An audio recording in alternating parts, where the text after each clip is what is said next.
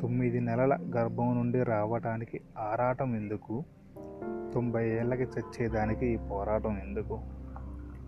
పుట్టగాని చేసే నామకరణం ఎందుకు? చచ్చేదాకా దాన్ని మోస్తూ ఆ పేరుకు సార్థకం ఎందుకు?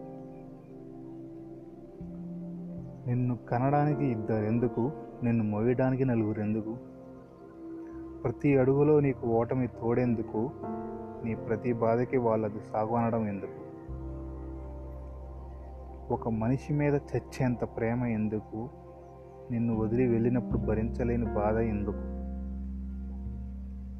ప్రతి ప్రయాణంలో ఒక పాఠం ఎందుకు?